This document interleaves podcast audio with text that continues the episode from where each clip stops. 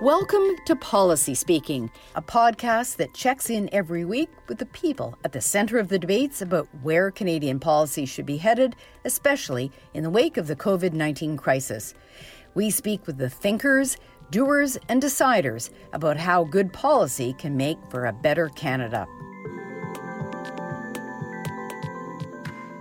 We'll be putting out a new episode every Thursday, so please join us weekly if you're up for a deep dive into the policy choices in front of us and the trade offs involved.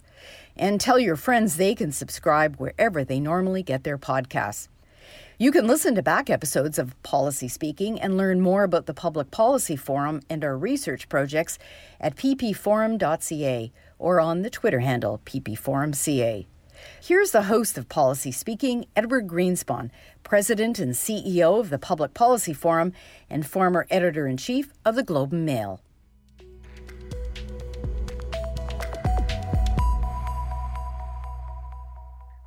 Hello, everyone. Welcome to Policy Speaking. Our episode this week is slightly different. Several days ago, the Public Policy Forum held a roundtable event on our Rebuild Canada initiative with Frances Donald, the chief economist of Manulife. And I wanted to share that conversation with this audience. Uh, Rebuild Canada aims at building a more resilient, productive, and fairer post pandemic Canadian economy and society, pointing the way to the policy changes that need to be undertaken. It will culminate in a series of 20 plus papers being published, written by an array of leading policy thinkers, including Frances Donald, and these will address key themes such as the macroeconomy, the determinants of growth and competitiveness, geopolitical relations, and having a fair participation in the labor market and income security. The content of these papers have been informed by a collection of online convenings, which have brought together a broader group of thinkers, doers, and policymakers to discuss and debate the key issues. And this initiative will culminate in PPF's annual Rebuild Canada Growth Summit, which will be scheduled in this virtual world over a four week period in October and November. We uh, had the audience interacting with Frances Donald, and we began with me asking her some questions. So we're going to play those questions for you, and we'll also just um, give you a couple of edited clips of some responses in the audience discussion. We're pleased to have with us Frances Donald, Managing Director, Global Chief Economist, and Global Head of Macroeconomic Strategy for Manulife. Uh, Frances, you've written a paper, uh, a very interesting paper uh, for PPF's Rebuild Canada series that will be released in the next week or two. And I want to get uh, to the contents of that paper in a few minutes, but let's start by taking a step back and looking at where we are right now in this process of lockdown, recovery, adjustment, et cetera. So, given that we're in the midst of a pandemic, how would you say the Canadian economy is doing now? What would you say we're doing right, and what could we be doing better? From the beginning, you know, I, I really tried to push back against the idea that this recovery or any recovery globally would have a simple letter shaped recovery. I'm sure you've seen this, you know, are we the V's, the U's, the L's? Um, it's just really not that simple. So I've used uh, a three phase recovery framework, which I think has been a helpful roadmap, even if sometimes it feels simplistic. And that was to say, beginning around, um, well, not around, we can actually pinpoint it through our high frequency data. Um, you know, April 15th to 18th, all the way through till about August, we were in this phase one, what we call rapid recovery. It was like a beach ball being held underwater and rapidly released. And what was so critical about that phase was one, expectations were extraordinarily low. This was, this is the worst economic shock, hopefully, of our lifetimes. Um, from a market perspective, though, and of course, I tend to say I am the dark side economist, uh, markets care more about whether data is better or worse than expected, not good or bad. So, this, um, you know, extraordinarily low expectations became very easy to beat. And this, of course, led to a, big surge in asset prices, which helps things like consumer confidence and our banks and our and our system, right? But the second element of this first phase one rapid recovery was just this mammoth, um, historically large fiscal stimulus that didn't just occur in Canada, but occurred globally in proportions that we just simply have not seen before. But as you know, optimistic as that sounds, we knew we'd hit where we are now, which is just what we call phase two, the stall out which was a period that we meant to show would not be a double dip or the W, if you want to use a letter shaped recovery, um, but really just that momentum would stall about 20 to 30% below pre COVID levels. And really simply, that's just because we have social distancing in effect. Restaurants cannot bring in as many people, hairdressers cannot see as many clients, movie theaters cannot bring in people, and Quebec can't even go to these things. We're now back in lockdown period um, so now we're we're kind of in this phase two stall out, and while I could just leave it there, I would say that we probably need to start talking about some of the long-term structural changes and damages that are occurring as we sit here waiting for a vaccine. And this is why you're hearing, um, you know, as much as I don't love letter shaped recovery is why you hear the K concept so much more, is because the division between different sectors and different types of households is just getting exacerbated the longer we stay in the stall out. Um, now, when we talk about a K, effectively what we're saying is, you know, you bounce back and then some segments do really well and some do really poorly and actually go in the backwards direction. So anything that has to have social distancing, that's most services, uh, your coffee shop, your hairdresser, any of these things really going to suffer a lot uh, in the next six months or so. Anything that doesn't have to use social distancing, so the manufacturing side of the economy, can continue to do really well. But we're also seeing, of course, an exacerbation of uh, the haves and the have nots. So, who's losing their job? Those least capable of, of handling a job loss are low income, are most disenfranchised, are most vulnerable. Um, and who's holding on to their jobs so far? Kind of our higher incomes. So that spread is getting wider. And that's why the length that we stay between now and the other side uh, really will determine what the other side looks like. I do spend a lot of time talking about phase three, what I call the new normal, certainly not a very creative title at all. Everybody uses that, the new normal. And I know a lot of people like to talk about Zoom conferences and nobody going to Disneyland anymore but there are some really more pervasive, powerful, and in some ways sinister things that have happened here that will fundamentally change the way our financial system and economies work. One is um, ongoing US China decoupling and deglobalization. This was another deglobalization shock. Two is, uh, you know, just excessive, largest amounts of government debt globally that we have really, in many ways, never seen before. Again, that's global.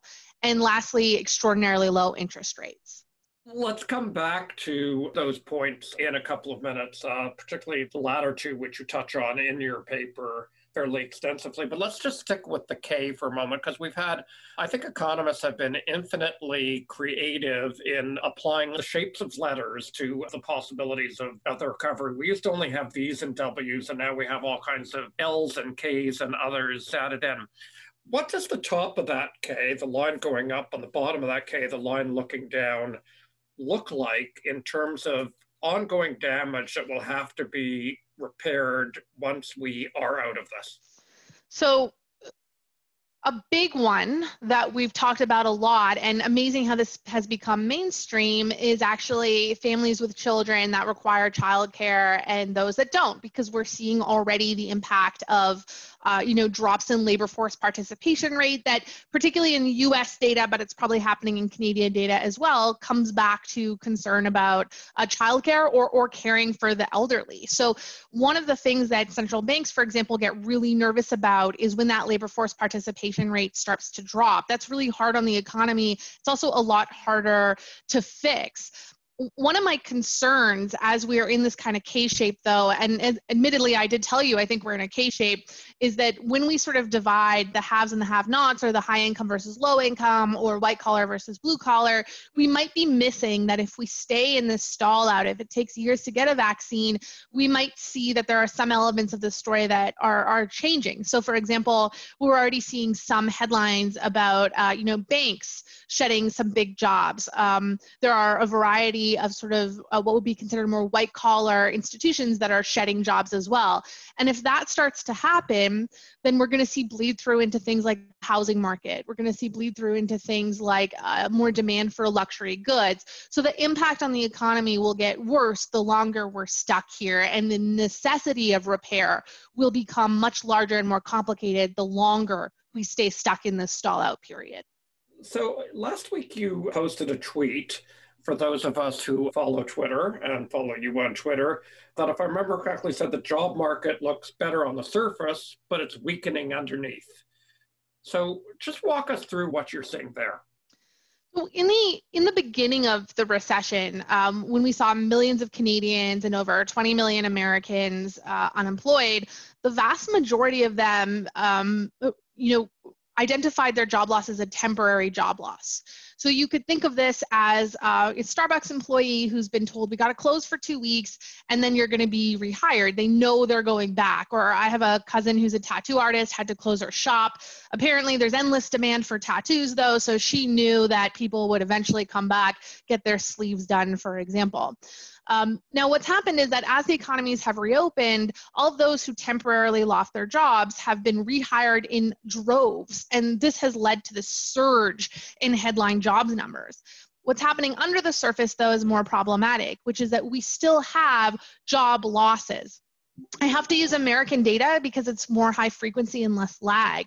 But it, we seem to see parallels between the two economies. And in the US, you have over a million Americans a week who are newly filing for assistance these new people who are filing for unemployment now are not temporarily out of work. They are the architects whose shops are being shut down. They are the white collar jobs that the banks are shedding. These people will not be rehired in six weeks when we come out of our second periods of lockdowns. Those people are going to be unemployed for extended periods of time. And what we know empirically is that the longer you're out of work, the harder it is to be rehired. You see skills degradation, you see loss of contact with the labor market. So, what I'm worried about is really not how high the unemployment number is, but really the quality of that. Can these people be rehired quickly? And I'm concerned that we're going to stall at a fairly elevated level of unemployment and that those who are left who are unemployed are really going to struggle to get rehired. So here we are celebrating how fast it looks like people are being rehired, but not paying attention to the quality of the labor market underneath. This deeply concerns me. So this is the lower leg of your K again, and the lower leg of your K might be by income, by education, by sector, by type of job, by geography. There's all kinds of factors that bifurcate, you know, what will be this recovery. So for the people on the bottom end of the K, which is not just a classic low income issue, obviously that's part of it, but it's it's more than that. What um what do you think the what would you say are the one or two major policy priorities that you'd like to see to be addressing that? Number one, we, we cannot yank assistance yet. And thank goodness it looks like even though CERB is technically ending, we do have some additional policies coming on. We're going to witness a very sizable uh, spread between those economies that continue their assistance through this second wave and those that did not. The US being the most prime example of an economy that did not make it to the other side of COVID. They provided assistance and then pulled out before the end of it. So, one of my concerns is that we talked a lot about building the bridge to the other side. We are not on the other side. Or another way to put this is that we hear so much about, you know, never waste a good crisis and we've got to build back better. This is the, the mantra of everyone. We can't be so focused on building back better that we forget our house is still on fire. There is still very much a risk of a double dip and another recession. So it's fantastic that we want to use low interest rates. We want to use this economy, the transformation, the appetite to build back a stronger, better economy reskilled and retooled towards a more sustainable and inclusive future absolutely but if we forget that there are still there's still extreme suffering happening right now i think we're really going to shoot ourselves in the foot we're better to focus on near term assistance and then once we can get that under control we can move on to the future I want to ask two questions about that. One, it seems to me, and I think you'd agree, that in fact the neighborhood is on fire and different houses are, are, are, threatened in different ways in being engulfed by this fire. So I want to just talk about sectors for a moment. Which sectors are you most concerned about? Which sectors, if any, in your mind, merit special consideration?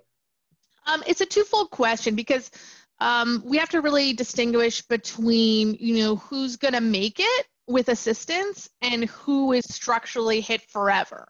So uh, that's not to say we need to have sacrificial lambs at all. That's not the point here. But who do we need to provide short-term assistance to and which industries need to be reskilled, retooled? So that, that's the big differentiator. But the fundamental divider here is which industries have to operate with social distancing that is the key determinant. That is the the kink in the k because those with social distancing even if there's huge demand for their products if i wanted to get my hair done every day I couldn't. There would not be enough capacity in the system to include me in that, right? So we really have to focus on those that have social distancing, need the support to get through the other side of COVID. Those that are more manufacturing or industrial based probably don't have the same sort of pain on their economy now. But again, you know, this is the the biggest challenge for policymakers is to distinguish between what's a short-term need, what's a long-term industry that needs to be built back better, and where will all priorities be with within that. It's not as it's not as simple as that's green, we want it in the future. It's really about who can make it and who really doesn't have any hope. Okay, so some of the sectors that we hear about are airlines, hospitality, the oil and gas industry, the cultural industries. You know, these are live performances, you know, particularly. Do any of these, you know, I think government so far has been reluctant to help individual sectors and, and industries in some ways. Is that a sustainable concept? Well, here here comes the question of so from my perspective, I'm thinking about uh, the employment side. Okay, so which industries have individuals that need to be supported. And again coming back to the temporary versus permanent. So in my view we will have incredible pent up demand for travel. We will have individuals like myself who relocated to montreal and will have to reverse commute into toronto boston and all these other major cities. There will be a surge back in which case we're going to probably have a need to bring back the employees into these individual companies. So those would be industries in which i'd be thinking about building a bridge to the other side Oil and gas, unfortunately, is going to see a long term structural change in that industry. So, how we treat it has to be very different than is this a COVID specific shock or is it a long term change? My sense is I think there's a lot of benefits and uh, value to oil and gas in Canada that needs to be supported as it transitions. But those are very different stories than what airlines are facing with, which is a more temporary shock in its nature. And as I said, I have two things I wanted to ask about that. The second thing is, you know, you've talked about let's not yank support too quickly. So governments, assuming funds are limited, and we're going to get to that question in a couple of minutes, whether they are, to what extent they are, some countries are making the choice of trying to support their business sectors and particularly, I guess, in Germany, it's middle business sector. Other countries are making the choice to put the lion's share of support towards individuals and keeping their incomes up. How, how is Canada doing on that balance? Oh, I, that's an excellent question, Ed. I think fairly well. So um, what we do here, however, from survey data, and you know, I have to remind you, I, I'm an economist who looks at data to make conclusions. That's how we're supposed to do this game. Canada has suffered from a lack of data, particularly compared to other major developed nations, for a long time. And a lot of our data is lagged. So, you know, most of what I have in my 100 pages of Canadian charts tells me where the economy was two months ago. So we've had to turn towards surveys a lot more than I think a lot of economists are very comfortable with what we see from the surveys and what we would surmise is that households feel generally well supported when it comes to income support, but businesses feel like they could use a little bit more, particularly when it comes to um, rent is a big issue that comes up and some of the protection that should be available there. So if you were to ask Canadians, you'd probably have people respond to the survey saying individuals feel more supported than businesses as a whole. But it's tricky. Now you have different jurisdictions that are coming in. And then you have a moral hazard problem, which is what a lot of the central banks are dealing with with, which is should we be supporting companies that maybe should should fail in a recession? Should we be supporting companies that are maybe not as strong? Is that an environment that we want to head into? I think that might be more of a central bank question because they provide loans and liquidity for these individuals. But these are really big philosophical questions that become very challenging, particularly when it comes to COVID, because who could have predicted COVID? And you know, should a coffee shop, would a coffee shop deserve to be supported in regular environment? Absolutely. Do they deserve to be supported in COVID? Probably to the same extent. So, so these are questions that I, I think are really challenging, and we kind of have to go month by month, keeping in mind that the data that we can be using to answer these questions is very, very lagged. And I think what we're probably going to see is a lot of demand for better, more intense, high frequency data in Canada on the other side of COVID. I certainly will be asking for that. Right. Okay. We'll make sure that that gets to some of our members who are uh, include StatsCan and uh, and various other agencies that are putting out data. And I think uh, want to serve you better and want you to be able to make informed, uh, better informed analysis.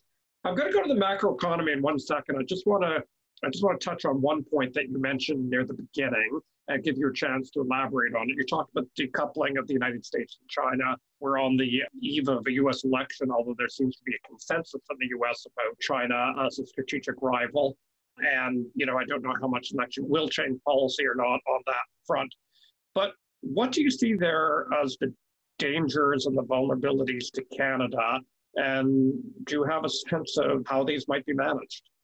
Generally from my perspective what we see kind of two major implications. One is that if we are heading into a period i don't want to say deglobalization because globalization is a persistent forever trend. You know the fact that i can buy sneakers from australia or buy a book from the uk will continue to exist right um, but if we kind of see a second derivative change in that, our expectation is that we reverse the idea that you should have massive diversified trade and head back into a safer feeling of regionalization of trade.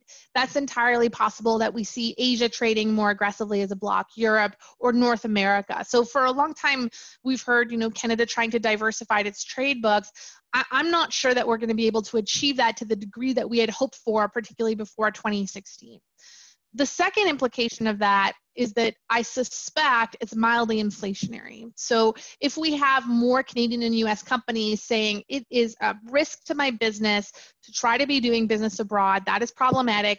I would rather source goods and labor domestically, even if it means I have to pay more in the short term. It's almost an insurance policy against future shocks. Essentially, what that means is that that deglobalization or shift in globalization does increase prices slightly. So those are the kind of two major implications that I see see from a macroeconomic perspective occurring over this period. I think the idea of you know trying to become someone that is trading globally in equal proportion is going to become much more challenging for all policymakers over the next 10 to 15 years yeah, I think that's true, and I think that lies the need for an export strategy. The, the, the danger, the microeconomic danger in that seems to me, of course, is that if we become more regionalized, we happen to live in a slow growth region. We have a mature economy, and you know the large growth region in the world is Asia.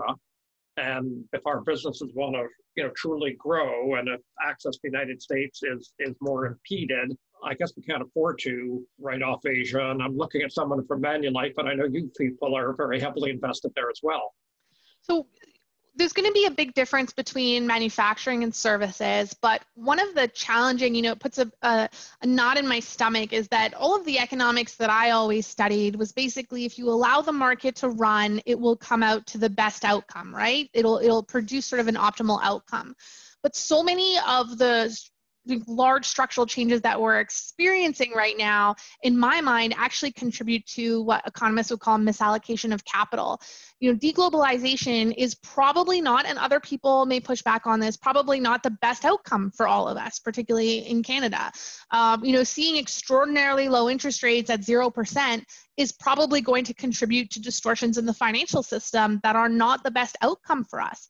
Governments or central banks that are engaged in debt monetization the, the transition towards ESG is going to lose a lot of, you know, there's going to be stranded assets just sitting in fields. So we may have to actually adjust our perception in economics to the fact that the world is going to move away to something that is suboptimal, that we're going to have slower growth as a result, and that there are more powerful forces like deglobalization or populism or pandemics that push us towards suboptimal outcomes. That's not what economics told us would happen in sort of Econ 101, but it appears to be the transition we're heading to for, towards, and we should probably prepare for that. And policy should probably be aware that there are new problems that are going to come to arise that we need to tinker with differently than we have over the past 40 or 50 years. Okay, let's take three, four minutes at the end to talk about your paper. And I hope this is not unfair to do this to you, but I want to contrast a little bit. I want you to contrast a little bit with another paper in the series that was done by another economist. And I wouldn't just throw any economist at you, but I'm going to throw David Dodge's paper for a moment. So, as you know, David published a paper in the Rebuild series about two weeks ago that said we have to manage two deficits, a fiscal one and our current account deficit. On the latter, he argued that Canada needs to put more of its borrowing into the creation and attraction of productive assets in order to finance the future growth that uh, will allow us to cope better with the deficit. And that failing to address this could expose us to you know, nervous global investors and possible risk premiums on our borrowing down the road. So, what's your take on that essential argument? Okay, well, first of all, when I was a lowly research assistant at the Bank of Canada, there were portraits of David Dodge in the hallway. I think he was probably quoted in my textbooks and authority. So he is uh, the king, and uh, I will never ever disagree with him. So I should probably, you know, read more of his work um, before ever saying anything. I think um, I actually, you might say, well, what the heck? This isn't what your paper says. I agree um, with David Dodge that deficits do need to be managed. My point of contention is that our timeline is much longer and we have a lot longer to deal with deficits than we have in historical periods.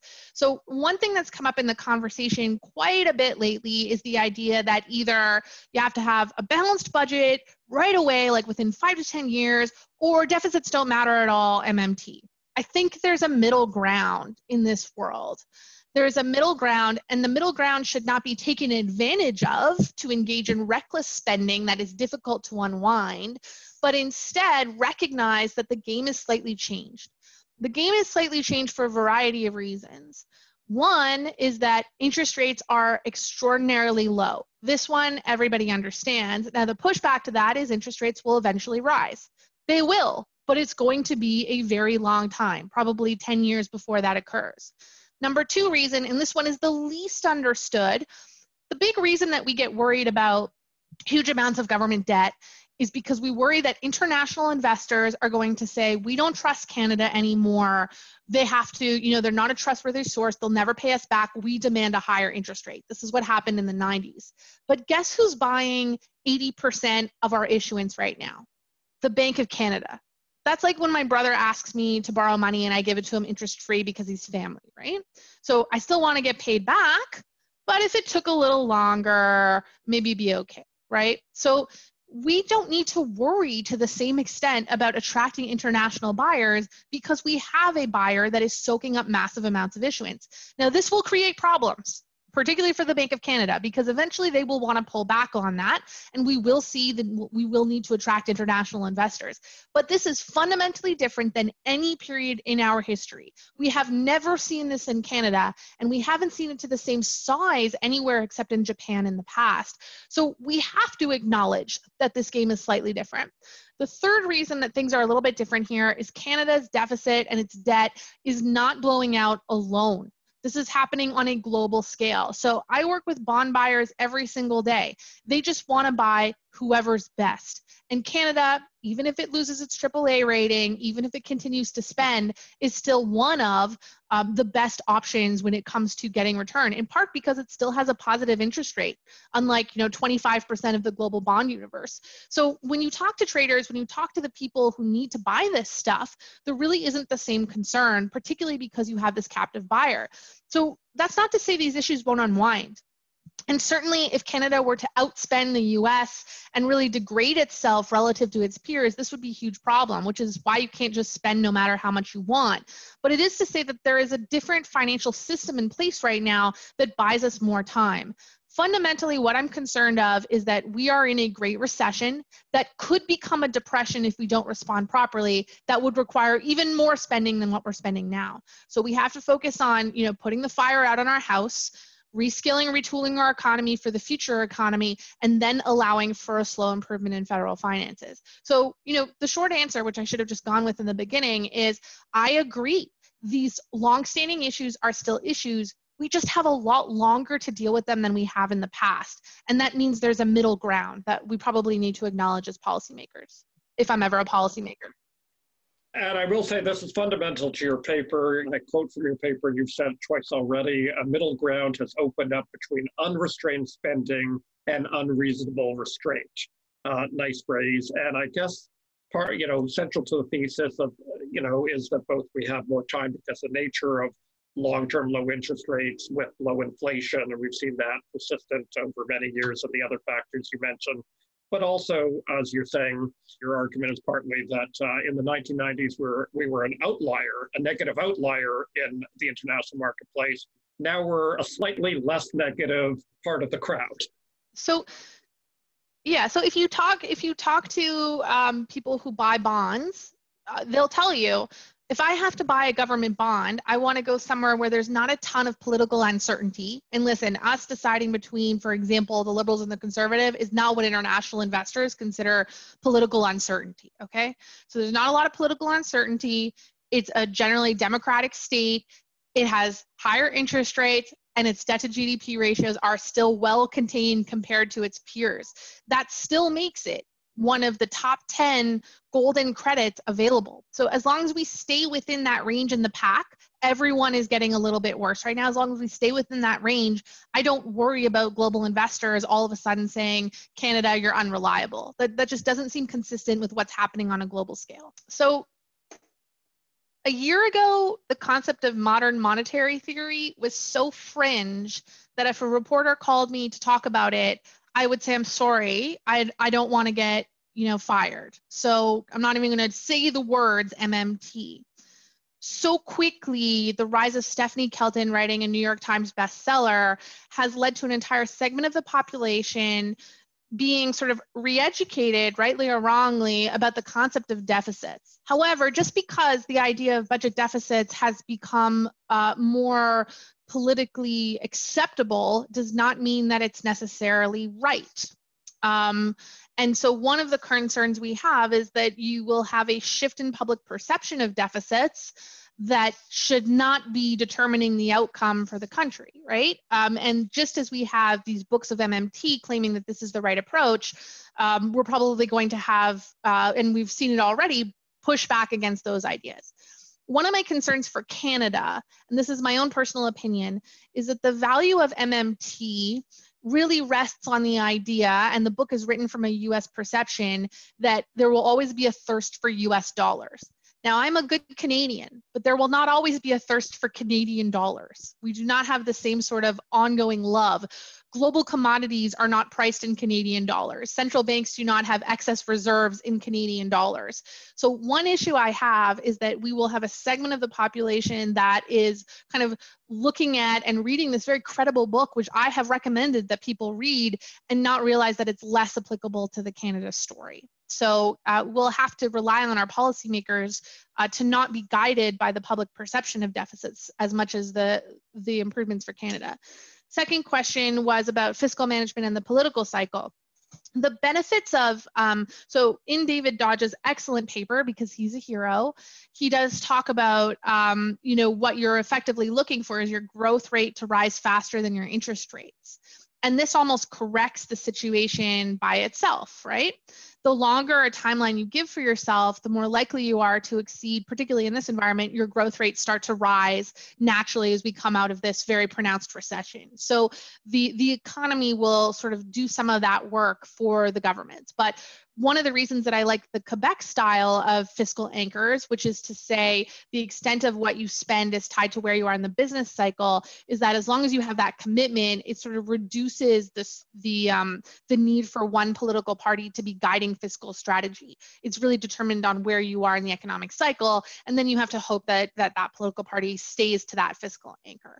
Uh, but generally, what we have found throughout history and I think David Dodges says this on other calls as well, is that uh, when we commit to balancing the budget, we generally don't. So the the longer time frame we give ourselves, the more we allow our economy to grow. I would say is the better approach. Okay, well, I want to thank you for that and this part of the discussion. Very illuminating.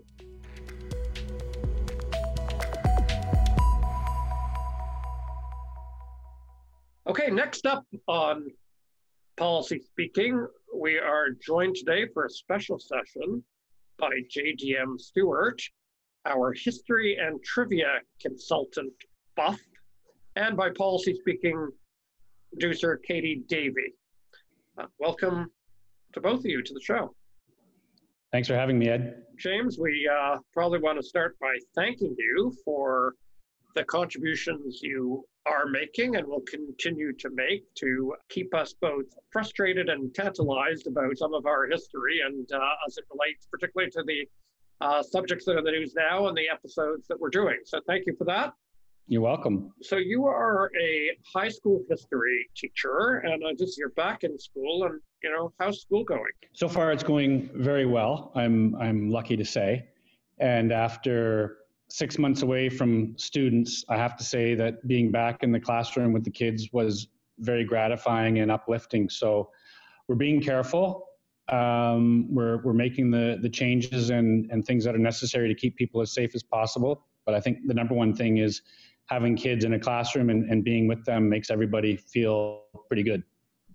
So James, I'm I'm kind of fascinated by what you know teaching history looks like right now. When in some cases, you know, history is two days ago with how quick news is moving and things like that in, in both a pandemic and a digital space. So what does that look like for you? And you know, what value, I guess, do your students see in learning more about the past? Yeah, it's, it's a great question, and certainly um, you see the importance of history when you look at, at current events. And we've been very mindful of that in our history teaching team, thinking about things that happened in the summer with Black Lives Matter, thinking of recent issues with uh, reconciliation with Canada's Indigenous peoples. Uh, if you're teaching American history, obviously what's going on in the United States and with the election is of great importance. But I've always felt and always taught in the way that to try to teach kids that you can't understand the present unless you have an understanding of the past. And this year, 2020, just happens to be one of those remarkable years in history where so much is happening. And there are other ways, other touchstones from the past, whether it's the, the Spanish flu pandemic of 1918 and 1919, which we've been talking about in class this year, or myriad of other things that I've already touched upon. History has always had relevance. This year, perhaps more than in uh, in recent memory. I guess sometimes I wonder as I get older, what is history and what is current events? So I was struck about two years ago when Andrew Scheer, maybe it was three years ago when Andrew Scheer became leader of the Conservative Party, briefly, I suppose. And somebody had asked him how he got interested in, in public life. And he said that he was reading the newspaper when he was a, a teenager or a kid about the revolution in Romania and how the dictator there had been executed and it got him interested in public life. And I thought, I was a Globe Mail correspondent covering the revolution in Romania, and to me, it's a current event. And uh, yeah, yeah. I am feeling very old if the Conservative Party leader feels that, that this yeah. is uh, this is a piece of, of history. It's true, but you know, um, we like to teach our students that history is a construction. So things happen in the past, and then they get interpreted by people such as uh, you when you were a journalist, and uh, editorial writers, and opinion makers, and historians. So we try to teach the students and give them the skills to understand that history is a construction and that they have to be very mindful of that in order to be uh, a critical consumer of whatever history texts they're getting, whether it's primary sources or others. And then, of course, those skills are really transferable to be a critical consumer of news and information, which is so important today because of you know the advent of fake news and the number of platforms that people can get their news from uh, what we can do really has transferable skills when we're teaching kids history I think that's fascinating because actually my very first ever um, internship when I was in university was with the uh, public heritage branch in the government of New Brunswick. Mm. Really, the first time I, I, guess I kind of learned that history um, is not set in stone and that it, it does have interpretations and frames. Um, so yeah. why don't you tell us a little bit more about where you're looking for some of the trivia and the history that you're bringing to policy speaking? Mm. Yeah. So the trivia is really just about being interested in in life, I guess, and also trying to find anecdotes that will hook people. You know, as a teacher for this is my 27th year of teaching, And so you have to try to find ways to engage students. And the way to do that is to tell them something a little offbeat, whether it's talking about Mackenzie King's pets or, um, you know, something about, I don't know, just the, the matchless six of the 1928 Amsterdam Olympics and, and the medals that they won with women competing there, or even the Edmonton grads. There's so many great stories and, and, and bits and pieces to tell students to get them thinking about history as a story and as a, um, a kaleidoscope of interesting things, some that get into history books and others that don't. Okay, well, look, last week we were talking on uh, policy speaking about communications and particularly digital uh, infrastructure in the country and the importance of transportation and communications uh, throughout our history. And you came up with a question that some of our listeners uh, were responding to on our PPF Twitter or Instagram accounts if they can. So last week's question was mobile phones, not to be confused with cellular phones, have a fairly long history in Canada. When was the first mobile phone introduced and who was the first subscriber? So, James, I think since you wrote the question, you probably know the answer. So maybe you can give us the answer. Well, I thought I was just providing the questions, quite frankly, Ed. So now you've put me on the spot. But uh, let me let me give that some thought.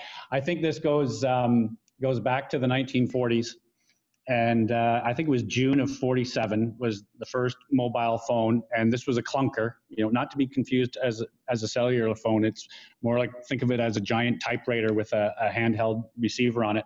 And the first subscriber to this service was indeed the Globe and Mail newspaper. So, uh, kind of an interesting piece of trivia right there for both newspapers and uh, communications. Yeah, well, the Globe and Mail back in those days also had an airplane that would fly up to stories in northern Ontario because it was owned by a mining magnate, and uh, right. he, had a lot, he had a lot of interest up there in those days. And I can say that my own recollection of the first use of a mobile phone, a cell phone in porting, was at an air crash on the M1 highway in January 1990. It was about a week and a half after Lockerbie bombing. I'd been up in Lockerbie, and then there was a second uh, smaller plane crash, and I had to report from the highway. And a reporter friend of mine was walking down with this huge mobile phone, and I was able to call the Globe and report from the scene on that phone. So, as you uh, say today, more than 25 million Canadians use that technology every day. That's right. So this week we have a new question from J.D.M. Stewart, our history teacher extraordinaire and author of the 2018 book Being Prime Minister. And the question is, this month is the 50th anniversary of the October crisis, when the government of Pierre Trudeau invoked the War Measures Act as a result of the kidnapping of British Trade Commissioner James Cross and Quebec Cabinet Minister Pierre Laporte. This week's question is inspired by that event and Canadian music. We are asking which song by the Tragically Hip was said to be inspired by the kidnapping and subsequent murder of Pierre Laporte? So, which Tragically Hip song was inspired by the kidnapping and subsequent murder of Pierre Laporte? Please Send your answers to us at PPF through our Twitter or Instagram accounts. Thank you, James, for uh, joining us today. And finally, I want to get to our weekly member shout out. At the end of our podcast, we'd like to take a moment to salute some of the above and beyond the Call of Duty efforts being made by PPF partners and members. And this week, we want to say how PPF proud we are of our member Shopify which also happens to be a lead partner on our Rebuild Canada series. We thank Shopify for its support on Rebuild and recognize its excellence as a global leader in e-commerce. From its Go Digital Canada program designed to support the digitization of businesses in Canada to its Shopify partner program and beyond, we are proud of Shopify for helping to lead the vision and practices of how we build and will rebuild the Canadian economy and strengthen our digital sector, of which it's one of the great exemplars.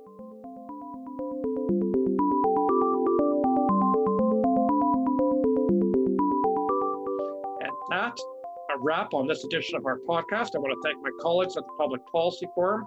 If you enjoyed this episode, if you're interested in any of our other work, let us know on Twitter at PPForumCA or visit our website. And subscribe to our podcast, please, and have your friends subscribe wherever you normally listen to podcasts. Until next time, I'm Edward Greenspon, and this has been Policy Speak.